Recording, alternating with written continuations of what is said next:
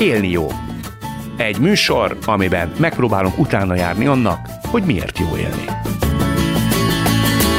Köszöntöm Önöket, Kadarkai Endre vagyok. Újra itt az Élni jó, amelyben megpróbálunk utána járni annak, hogy miért jó élni. Elsőként jöjjön Steiner Kristóf, aki a Magyar Viva TV és számos más tévécsatorna műsorvezetőjeként vált ismerté. Aztán belemunt a hazai sztárvilágba, külföldre költözött, jelenleg Görögországban él.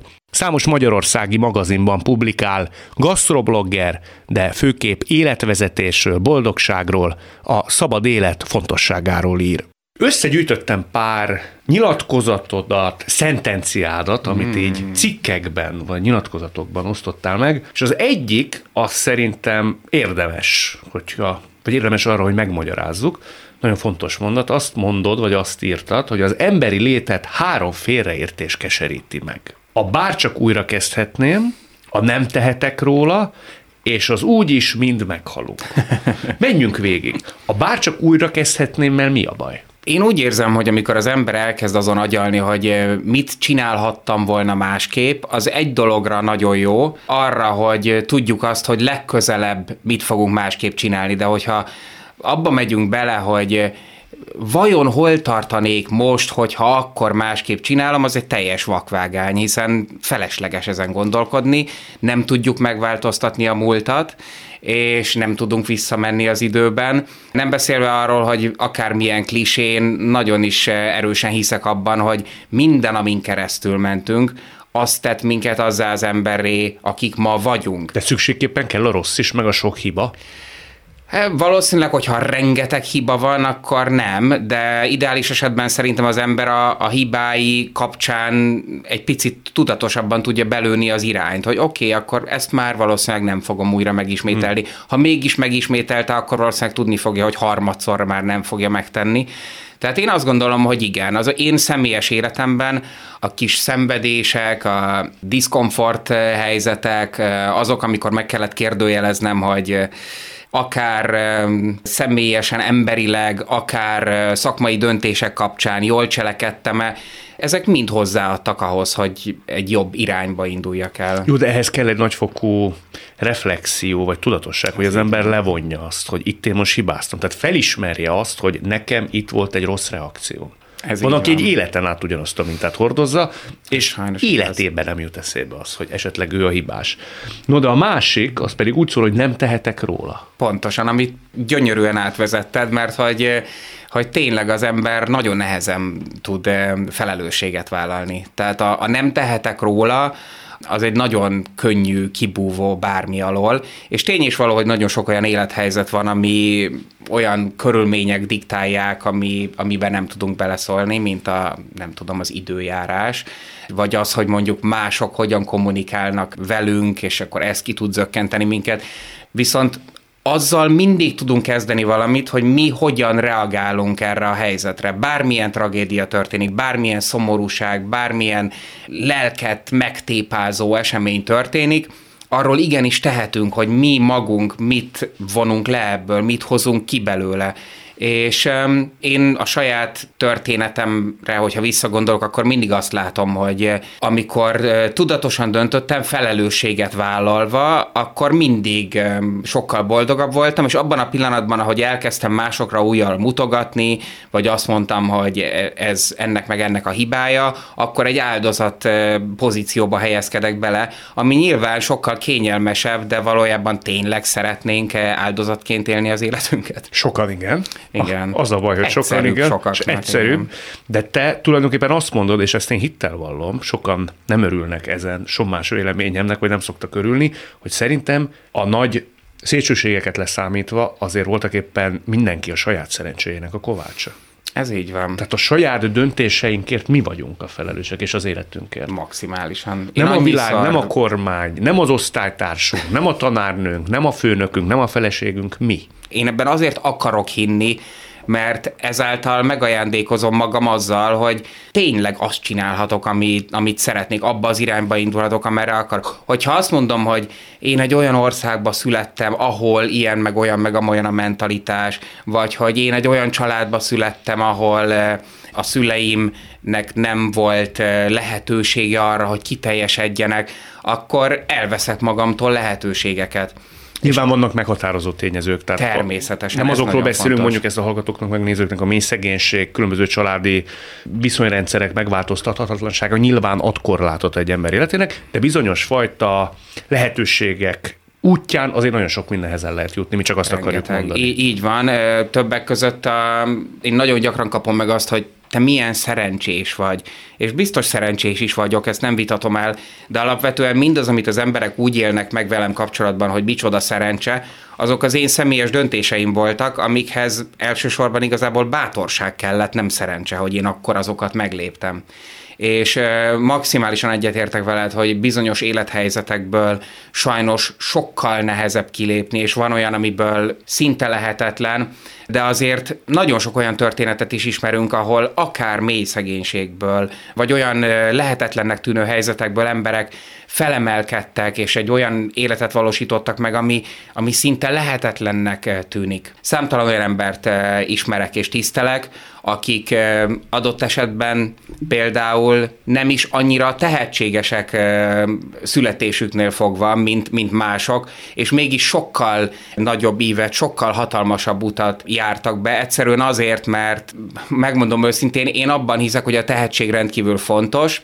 viszont abban még fontosabb tehetségeseknek lenni, hogy azzal kezdjünk valamit, amink van. Én hát, valószínűleg, hogy ismerjük. Igen, tehát én, én, én mindig azt mondom magamról, hogy én valószínűleg nem vagyok a világ legfantasztikusabb írója, biztos vannak nálam sokkal jobb eh, vegán szakácsok, nem vagyok a világ leggyönyörűbb embere, és sorolhatnám a dolgot, és sorolhatnék más, de én nagyon szeretem gyerekkorom óta Madonnát, aki szintén nem a legtehetségesebb énekesnő, nem a legfantasztikusabb táncosnő, de a kérdés az, hogy abból, amink van, mit tudunk felépíteni. Te mióta vagy szabad ember?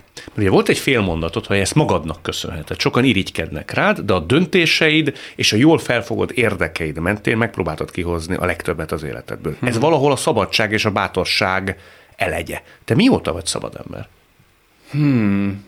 Azt hiszem, hogy őszintén kimondhatom, hogy szinte mindig az voltam, és egyre szabadabbá váltam. Hála magasságos égnek a szüleim úgy neveltek, hogy ők is megélték és kiélték a saját szabadságukat. Egyáltalán nem egy tradicionális ortodox családban nőttem fel, az apukám egy igazi hippi volt, és valahol a mai napig az. Anyukám szintén egy nagyon extravagáns és excentrikus asszony volt. Azt hiszem, hogy az igazi ilyen teljes korlátok nélküli szabadság, azt hiszem, hogy hogy leginkább akkor érkezett meg hozzám, amikor 2008-ban elhatároztam, hogy útra kelek, és ugye volt mögöttem egy úgymond felépített karrier, én biztos, hogy benne ragadhattam volna ebbe az egészbe életem végéig. Te egyébként arra mikor jöttél rá, hogyha te nem érzed jól magad valahol, vagy van valami fajta diszkomfort érzeted, akkor azon változtatnod kell. Tehát akkor nem jó helyen vagy, mert szerintem ez egy fontos tantétel az életnek hogy amikor észlelünk egy ilyet, akkor lépnünk kell. Mm. Vagy legalábbis megváltoztatni a keretrendszert. Így van, így van. Én erre elég hamar rájöttem, elég lázadó gyerek voltam. Tehát például, ha az iskolában is, hogyha valamelyik tanár kimondottan igazságtalan volt, akkor én azonnal hangot adtam a nem tetszésemnek, és olyan is volt, hogy felálltam az óráról, és kimentem egyszerűen azért, mert nem, nem egy céltalanul lázadó ember voltam, de az igazságtalanságot képtelen voltam tolerálni. A retorziókat soha nem mérlegelted? A lehetséges retorziókat. Úgy az életbe általában. Nem, mert az igazság az, hogy ezeket a retorziókat, ezeket úgy nyomják ránk, hogy hogy egy egy ilyen mesterséges félelmet gerjesztenek, mert eh, most mondhatom azt, hogy például iskolában mi a legrosszabb, ami történhet.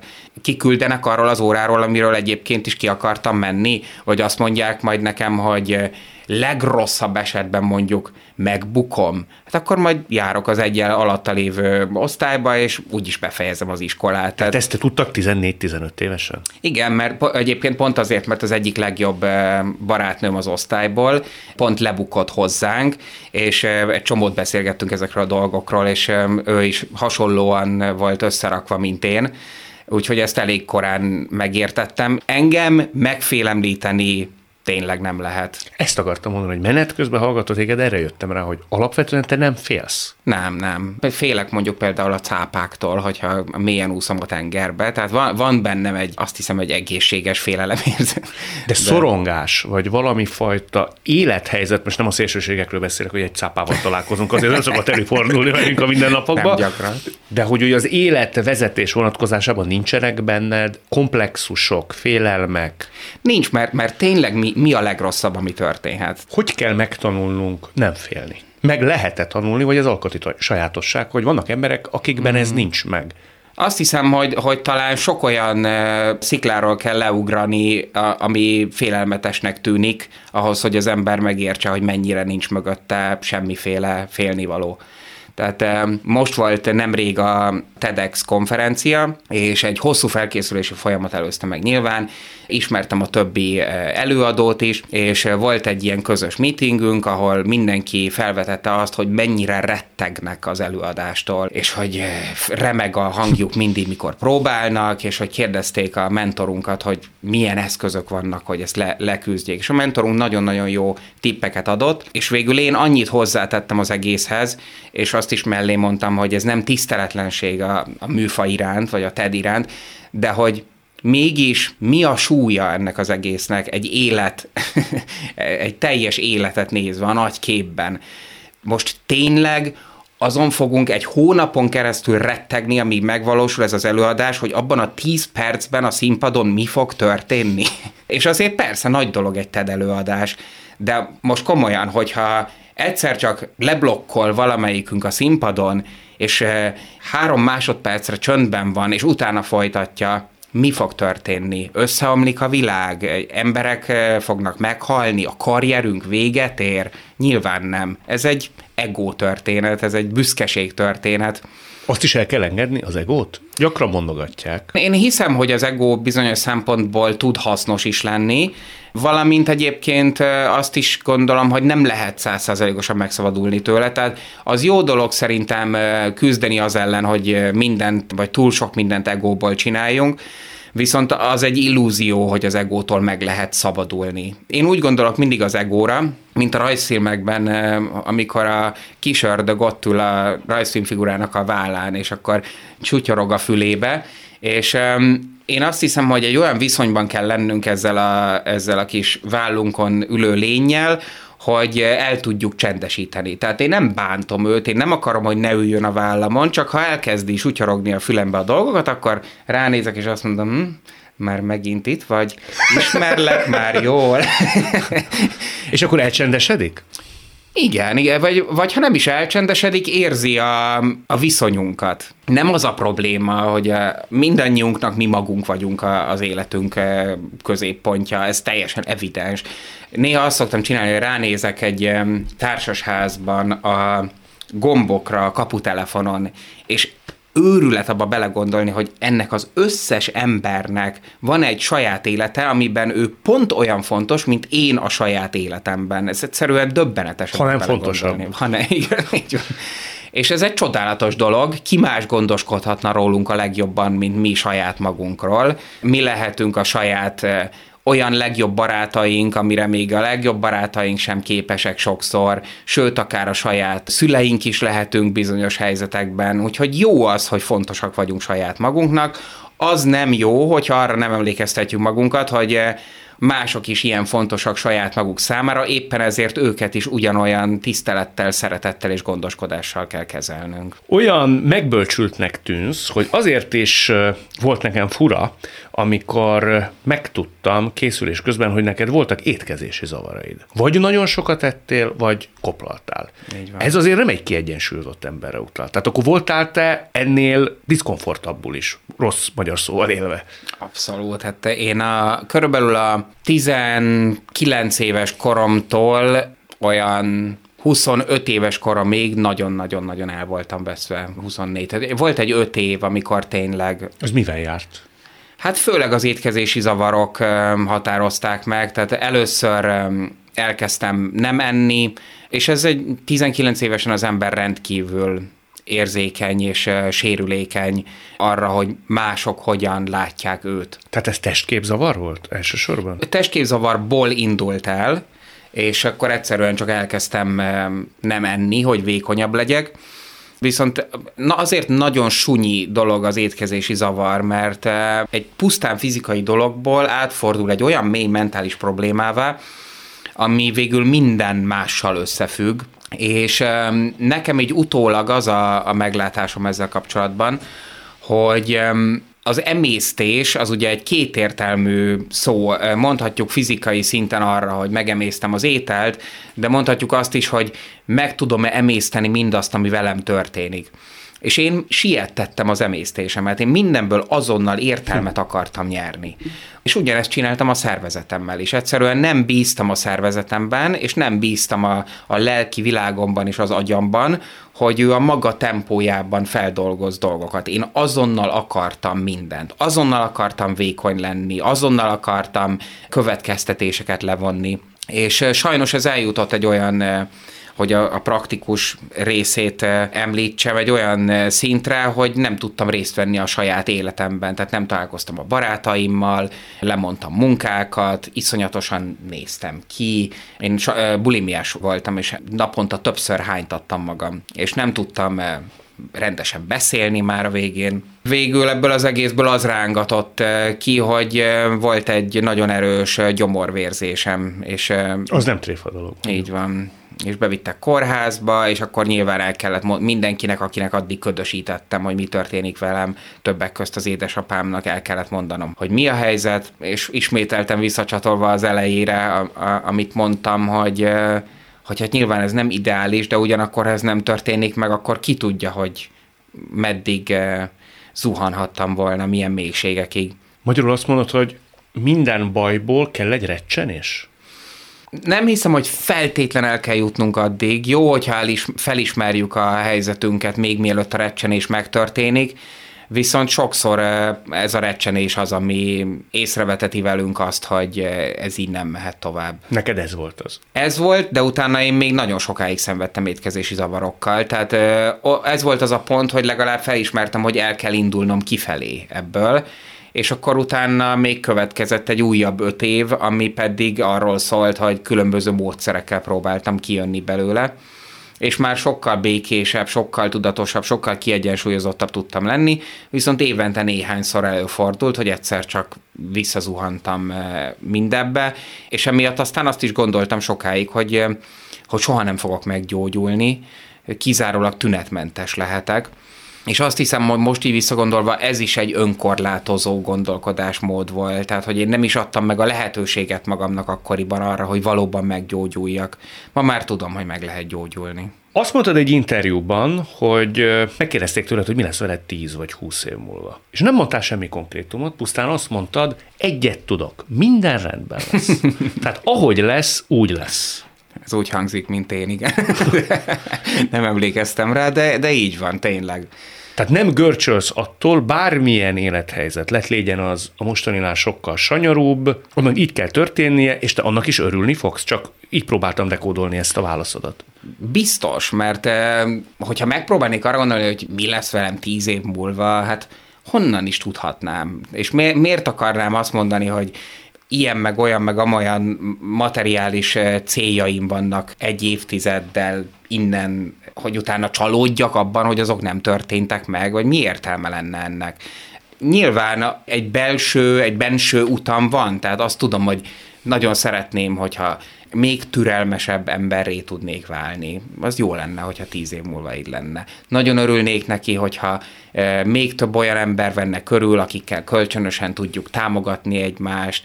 Ilyesmiket tudok mondani, de az, hogy milyen házban fogok lakni, hol, és e, lesz-e gyerekem, meg ilyesmi, ilyenek, ilyenekben én soha nem szoktam belefolyni. És azért mondom azt, hogy minden rendben lesz, mert e, ha mondjuk tíz év múlva adott esetben halott lennék, akkor az sem jelent semmiféle tragédiát. Csodálatos életem van, kinyilatkoztathattam egy csomó olyan dolgot, amiről úgy éreztem, hogy bennem van, és fontos, hogy, hogy elmondjam, leírjam. Ez mind-mind itt marad az embereknek, aki szeretne visszatérni rá, mindig ott lesznek a könyveim, ezek a beszélgetések, amiket meg lehet nézni online, tehát én azt se érzem, hogy nekem még 50 évre van szükségem ahhoz, hogy szakmailag eljussak oda, ahova el szeretnék jutni. Minden remek úgy, ahogy van, és biztos remek lesz 10 év múlva is. Hogy elvarjuk az első kérdés utolsó gondolatát, ugye három félreértést említettem mm. veled kapcsolatban, a te szavaid nyomán, ami megkeseríti az emberek életét, és az utolsó, direkt a végére hagytam, de profi módon gyakorlatilag átvezetted, hogy úgy is mind meghalunk. Ez egy félreértés, ha ez az ember szemében egy fontos tantétel és cölöp. Felkiáltójel?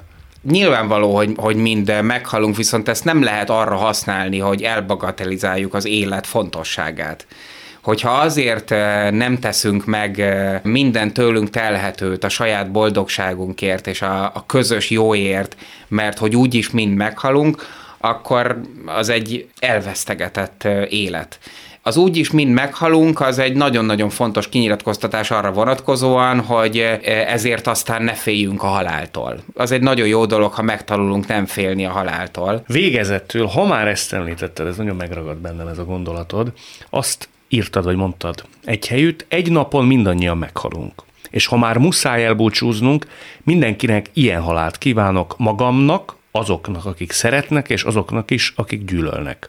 Mindenkinek azt kívánom, hogy annak a karjában hagyhassa el a földi létet, aki a világon a legjobban szereti. Ezen te sokat gondolkodsz? Mert ez egy olyan nagyon eszményi, egyszerre szívbe markoló, másfelől meg valami egészen fantasztikus állapot, vagy búcsú. Azért gondolkodom rajta sokat, nem is biztos, hogy magamtól eszembe jutna ez, hogy hogy kéne meghalni, de egyszerűen a, az élet úgy hozta, hogy többször lehettem ott, azokban a pillanatokban, amikor lények, legyen szó kutyáról, macskáról vagy emberről, elindultak a, a másik oldalra, és azok a pillanatok olyasmiket tudatosítottak bennem, amikre magamtól soha nem gondoltam volna. Hogy a két legfontosabb ilyen pillanatot említsem, az egyik Özge nevű kínai mesztelen kutyám, aki 15 évig volt a kutyusom, és eh, sokan még emlékeznek rá a zenetévés időkből, sokszor velem volt a eh, műsoraim során, az élete utolsó szakaszában eh, rákbeteg volt, és nagyon sokan kérdezték tőlem, hogy de hát miért nem altatom el, és én pedig úgy voltam vele, hogy hogyha nincsenek konkrét fájdalmai, tehát még evett, aludt, még csóválta a farkát, én úgy voltam bele, hogy nekem ugyanúgy kötelességem mellette lennie, hogy ő mellettem volt 15 évig. És um, úgy ment el a karjaim között, hogy suttogtam a fülébe, hogy nagyon szeretlek, nagyon örülök, ha maradsz, viszont nem foglak visszatartani. És uh, ami neked, a lelkednek a legjobb, az kell, hogy történjen és ez szinte szó szerint ugyanaz, amit az édesanyámnak mondtam el, amikor az édesanyám uh, sztrókot kapott, és három napig volt kómában. Három napig mellette ültem. Az első nap még azt mondtam neki, hogy mama, nem sokára itt a karácsony, életben kell maradnod, tudod, mennyire szeretjük a karácsony, nem sokára együtt díszítjük a fát, és a második napon már elkezdtem azon gondolkodni, hogy ez mennyire szól az anyukámról, és mennyire szól rólam. És a harmadik napon el tudtam neki mondani azt, hogy, hogy ha úgy érzed, hogy neked ez már szenvedés, ami most történik veled itt ebben a komában lévő testben rekedve, akkor nem maradj itt miattam. És mind a két esetben, ahogy kimondtam ezeket a szavakat, egy mély levegő, majd kifújták a levegőt, és utána még egy nagyon apró, és a karjaim közt mentek el mind a ketten. És tudom, hogy nagyon kevés embernek adatik meg akár az, hogy ezt megtehesse a, a szeretteiért, hogy a, hogy a karjaiban tartsa őket, amikor elmennek, az is kevés embernek adatik meg, hogy mások karjában érje őket a halál, és nem mondom azt, hogy minden más halál rossz. Az sem lenne jó, hogyha mindannyian arra hajtanánk, hogy már pedig csak így jó elmenni, de ha kívánhatok valamit, akkor az akkor az tényleg ez, hogy ezt a, ezt a nagy lépést, amikor kilépünk ebből a világból, ezt megtehessük úgy, hogy ott van velünk valaki, aki, aki ezen keresztül is eh, mentorálni tud minket. De mindenkivel történjen ez nagyon-nagyon sokára, mert hogy élni jó, ezért találkoztunk. Ez így van. Nagyon szépen köszönöm. Nagyon köszönöm, köszi, hogy itt lehettem. Ha szomorú vagy, ugye ide találsz, vagy hív fel, merre. Vagy valami jót megint összehozunk, hisz van rá százokunk. Ha fogy az eton, vagy a szerelem fáj, én túl ez az ősi szabály. Én azt hazudom, hogy jobb, ami vár, Ma is hajnalig szól a gitár, a gyilkos a nap, legyen a zene vidám, a dallamát bíz rám. A szavakat ad, ne a vállamos ír, ne csak rimmel ám ír. Ha üres a ház, vagy a félelem űz, ér túl, mint a víz, meg a tűz, a gyötör a láz, vagy egy szó, ami fáj, majd jön a zene, ami soha se volt muszáj. Süt a nap, nehogy szomorú légy, ez lehetne százszor is rosszabb. Süt a nap, kicsit nevet az ég, még gyönyörű dolgokat hozhat.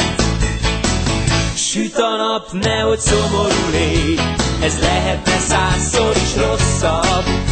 Hát az a bolond, aki most, hogy ragyog az ég, mégis áldozat.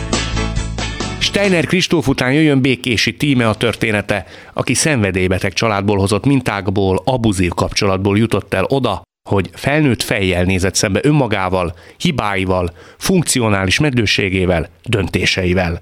Ma már segítő munkát végezve, boldogan él harmadik férjével. Úgy tudom, legalábbis az ön megfogalmazása szerint, hogy nem problémamentes családból származik. Ez mit jelent?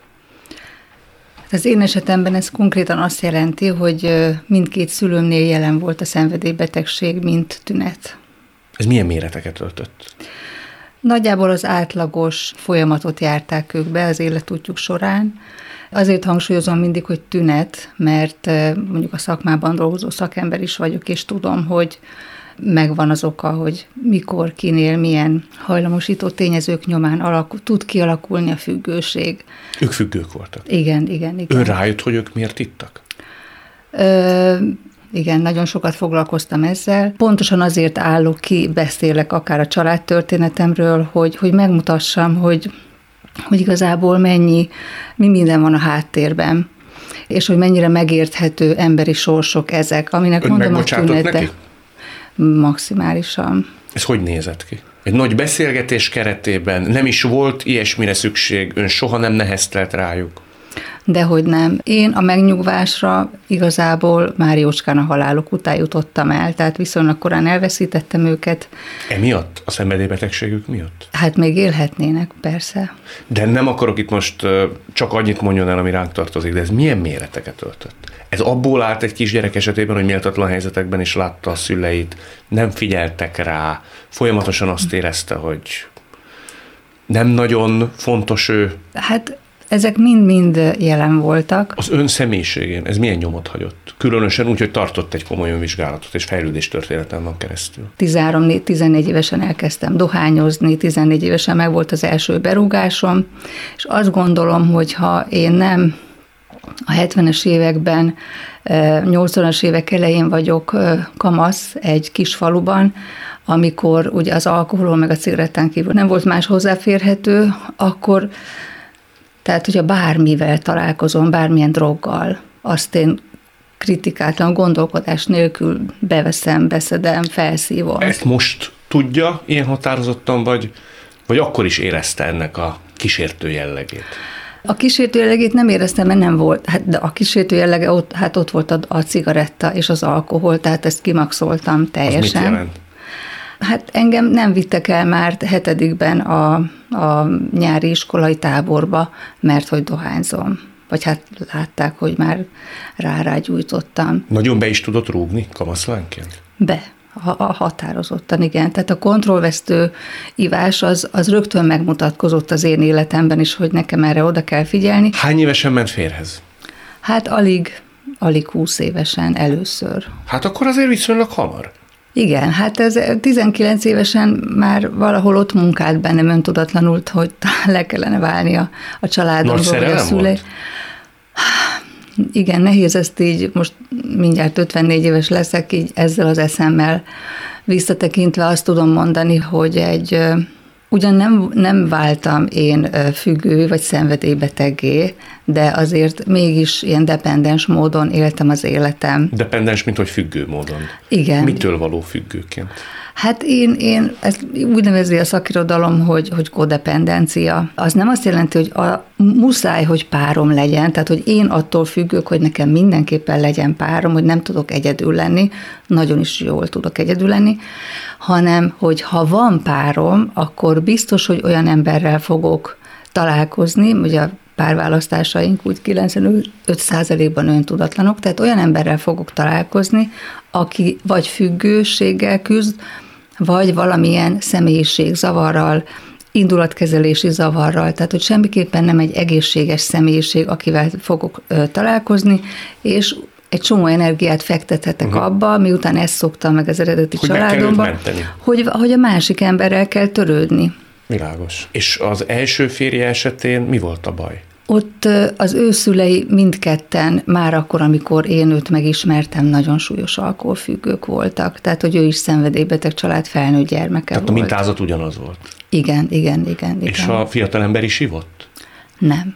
Nem. Pont emiatt. Nem, hát nem volt ez a, nem volt egy ilyen tudatos ellenazonosulás, vagy nem volt egy ilyen másik véglet, hanem mondjuk ő hetente egyszer szociális mértékben, tehát nem volt, nem volt gondja az alkoholal egyáltalán. Ez miért ért véget ez a házasság? Egy nagyon verbálisan nagyon bántalmazó ember volt, tehát fizikailag soha nem bántott, de, de verbálisan folyamatosan, és a folyamatos leértékelésben éltem. Hát tulajdonképpen most már tudom, hogy ő narcisztikus személyiségzavarral küzdött, ezt akkor nem tudtam, meg akkor még nem nagyon tudtunk ezekről, és folyamatosan bántott, leértékelt, elszigetelt, elszakított az addigi közegemtől. Könnyen mondta ki a vállást? Mármint ön? Tehát könnyen nem, vetett véget egyáltalán a... nem. Egyáltalán nagyon nehéz volt. Hány évig húzódott? Ö, hát összesen négy és fél évig éltünk együtt, tehát nem, nem olyan hosszú ideig voltunk együtt. Az első két év valahogy elketyegett, nem is tudtam elképzelni, hogy gyerekem legyen tőle. Gondoltam, hogy ez azért nem normális, hogy itt vagyunk fiatal házasként, és bennem nem egy jövőkép kezd kialakulni, hanem az, hogy mit nem tudok elképzelni. A második férje vel kötött, férjével kötött házasság sem volt egy boldog házasság, ugye? Egyébként összesen lehet hasonlítani a két embert, hogy a, a második férjem azért egészségesebb személyiség volt, és semmi, semmiféle bántásban nem volt részem. Mi hiányzott mégis? Hát ami hiányzott, és ezt szintén a mai eszemmel tudom, a részemről, mert akkor azt nagyon jól meg tudtam fogalmazni, hogy a részükről mi hiányzott, de aztán a második vállás után kezdtem összerakni, hogy igazából amire én vágytam, egy elkötelezett, biztonságos, boldog párkapcsolatra, én erre nem vagyok képes, mert nem, nem tudok elköteleződni. Tehát önből hiányzott valami, hogy ez egy boldog házasság. Hát de? belőlem is, belőlük is, de, de hát ugye másik embert nem tudom megváltoztatni, magamat, magamon kell dolgozni, ez később, később jön. Ilyenkor elmenekül az ember? Eltáncol? Egy lehetőség elől? E, amikor? Hát amikor azt érzi, hogy nem tud elköteleződni. Ja, hát én azt akkor nem tudtam. Akkor kifogásokat keres az ember, hogy miért nem?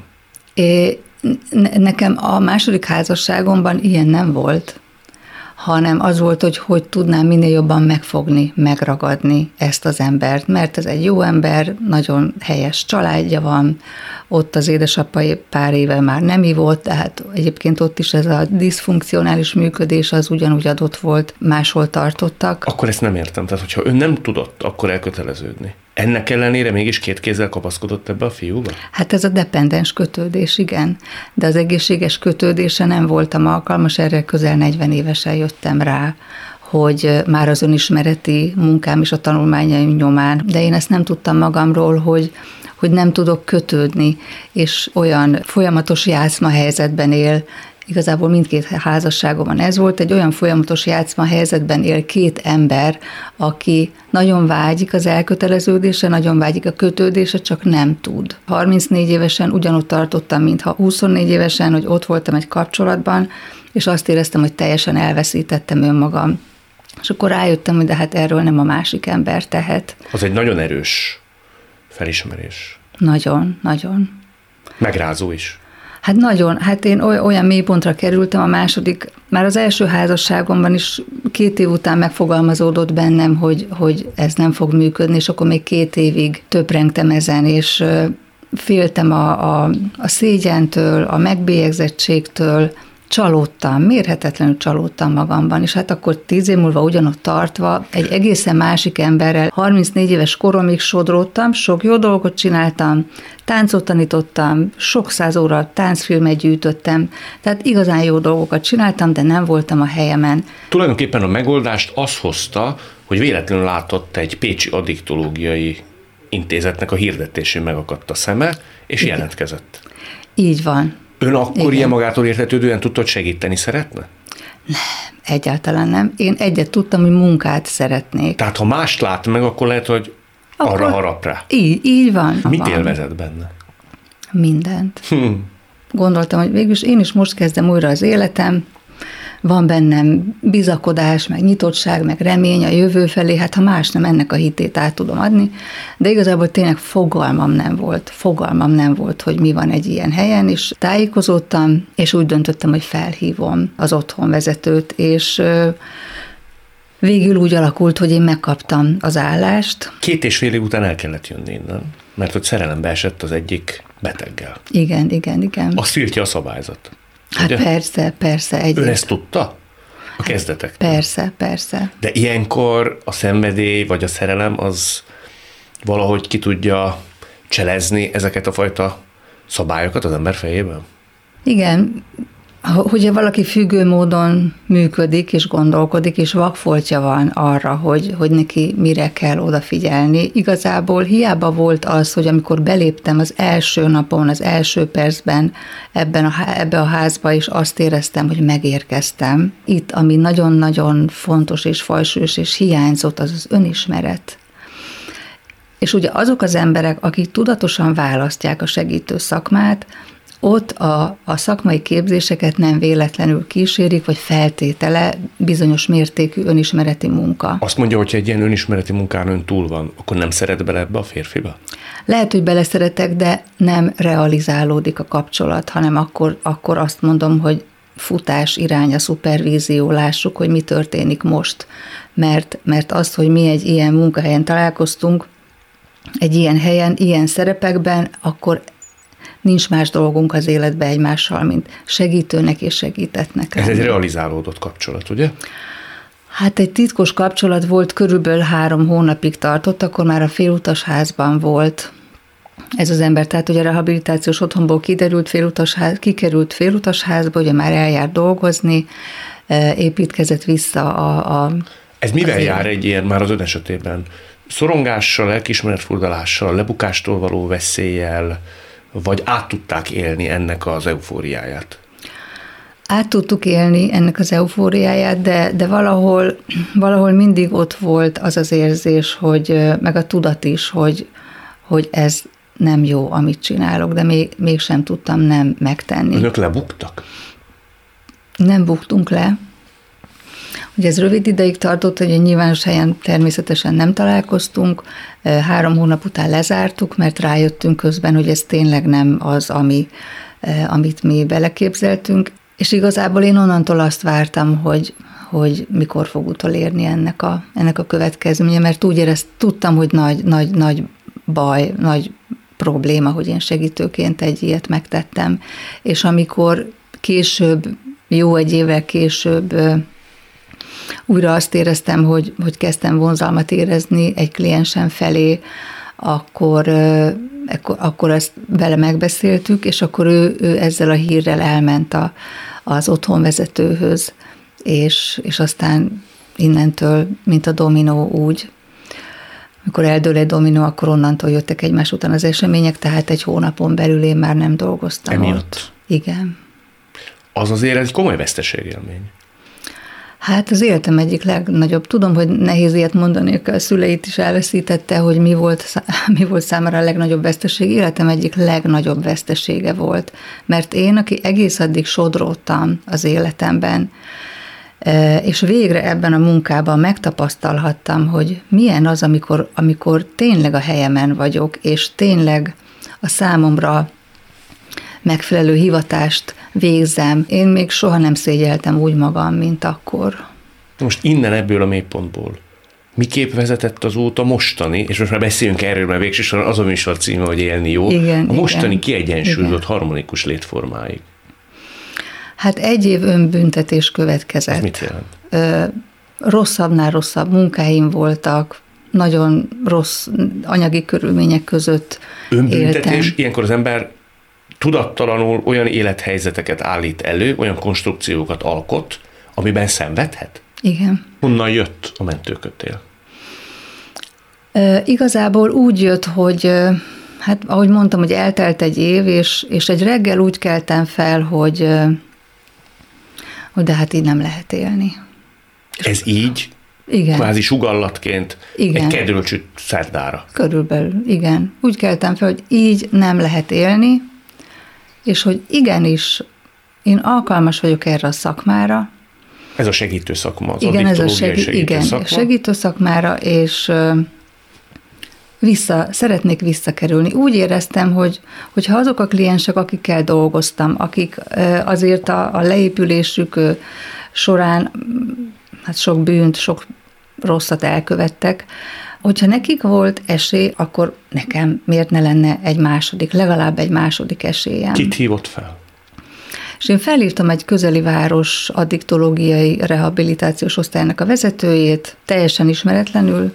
Felhívtam, elmondtam neki, hogy ki vagyok, mondtam, hogy hol dolgoztam, és miért kellett eljönnöm, de úgy gondolom, hogy nagyon szeretnék ebbe a szakmába visszakerülni, és én most munkát keresek, hogy van-e náluk hely.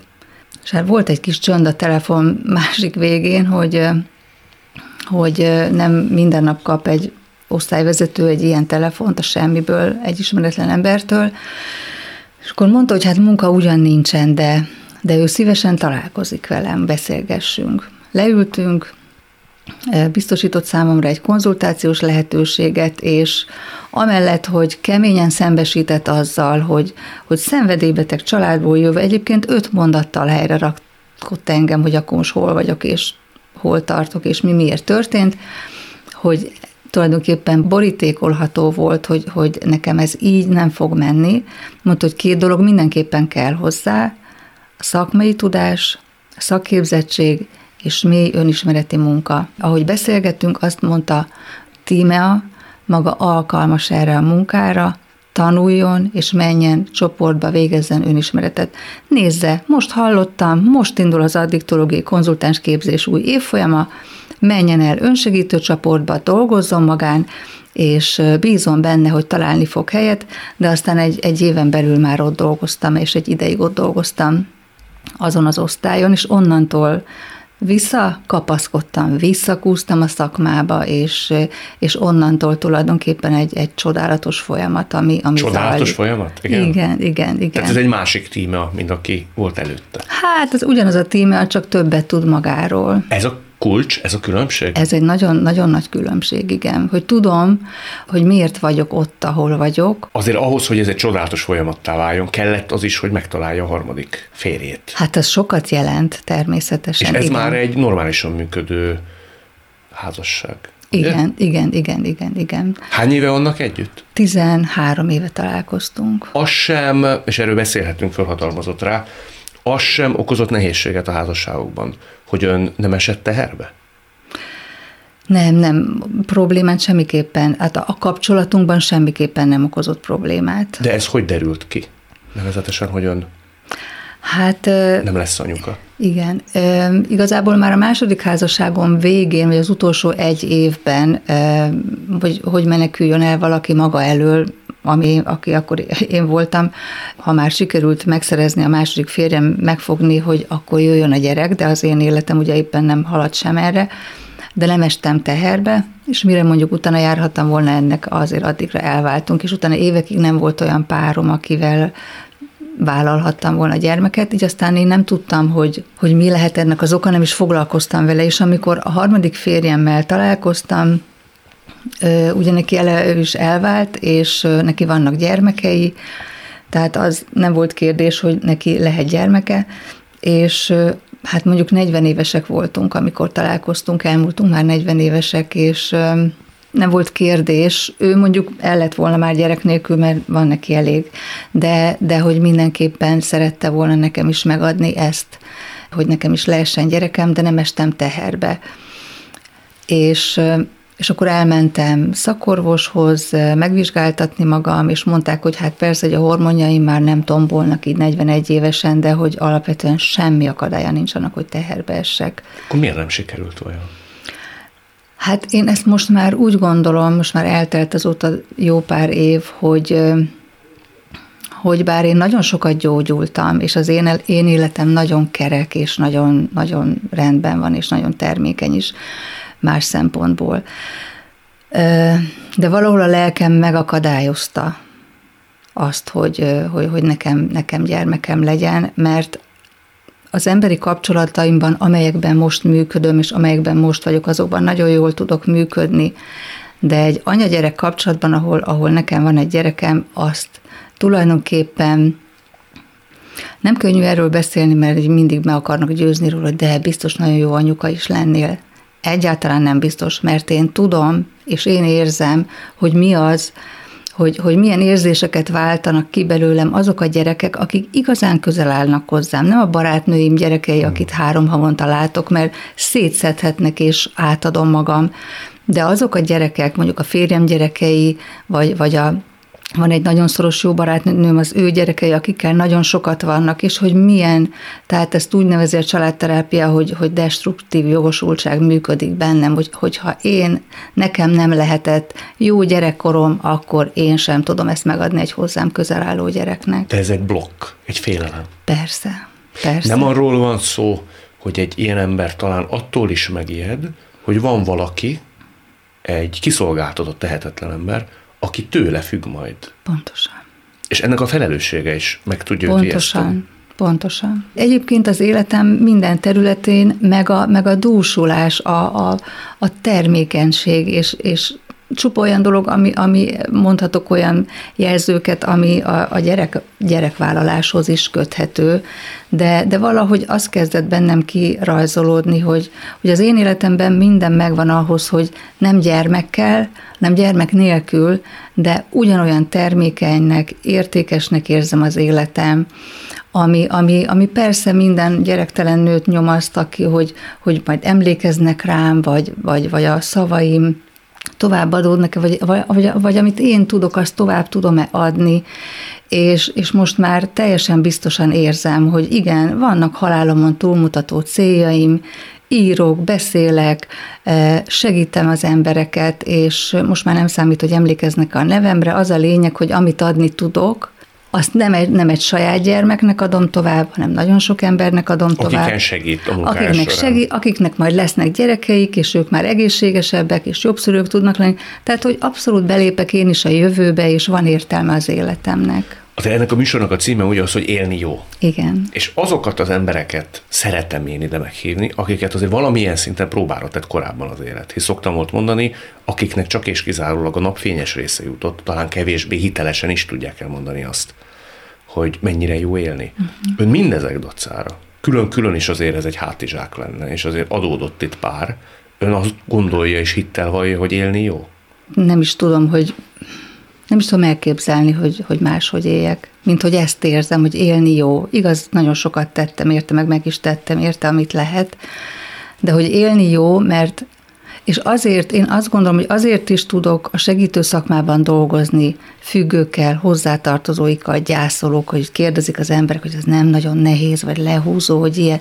És akkor azt mondom erre, hogy nem, mert az emberekkel, akikkel én dolgozom, annyira az élet árnyékos oldalán vannak, vagy, vagy egy olyan mélypont után vannak, amiből, hogyha elindulnak a felépülés útján, akkor mi a mindennapjainkat, a munkánkat olyan értékek, olyan örök értékek mentén töltjük, amelyek igazán lényeges és fontos részei az életnek, és ezek, ezek eh, nyilván rám is visszahatnak, és, és minden tudás, meg minden tapasztalás, amit az életben gyűjtöttem, az igazából ezt támasztja alá, hogy amikor majd a halálos ágyamon leszek, akkor nekem nem kell majd azt mondanom, hogy, hogy, hogy mit bántam meg, mert olyan emberekkel élek vagyok eh, kapcsolatban, akiket szeretek, olyan munkát végzek, amiket szeretek, olyan értékek mentén, amik időtlenek, és mindegy, hogy kik a fejünk fölött milyen hatalom jön, megy,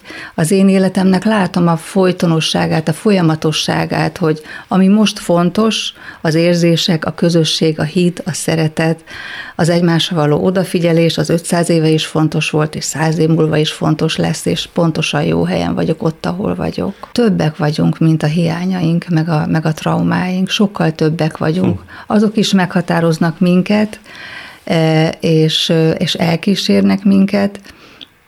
Lehet, hogy egy, egy békés fájdalom formájában mindig ott lesznek a hátizsákunkban, de ez egyáltalán nem baj, mert hozzánk tartozik, de hogy mégis igen, többek vagyunk, mint a traumáink, és, és tulajdonképpen szinte bármire képesek lehetünk mi is, megvan bennünk a képesség. Ámen. Nagyon szépen köszönöm. Köszönöm szépen. Mai két vendégem azt hiszem azt vallja, hogy nem nagyon lehet megúszni a mélypontokat. Azt nem tudom, hogy ezek valóban nélkülözhetetlenek-e, de hogy felállva belőlük bölcsebb, gazdagabb, önazonosabb perspektívát kínál az élet, és tán jobban is értékeljük azt, az biztos. Mert hogy élni jó.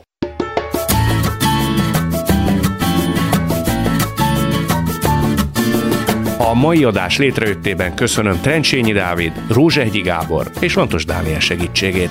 Találkozzunk jövő szombaton és vasárnap itt, a Klubrádióban.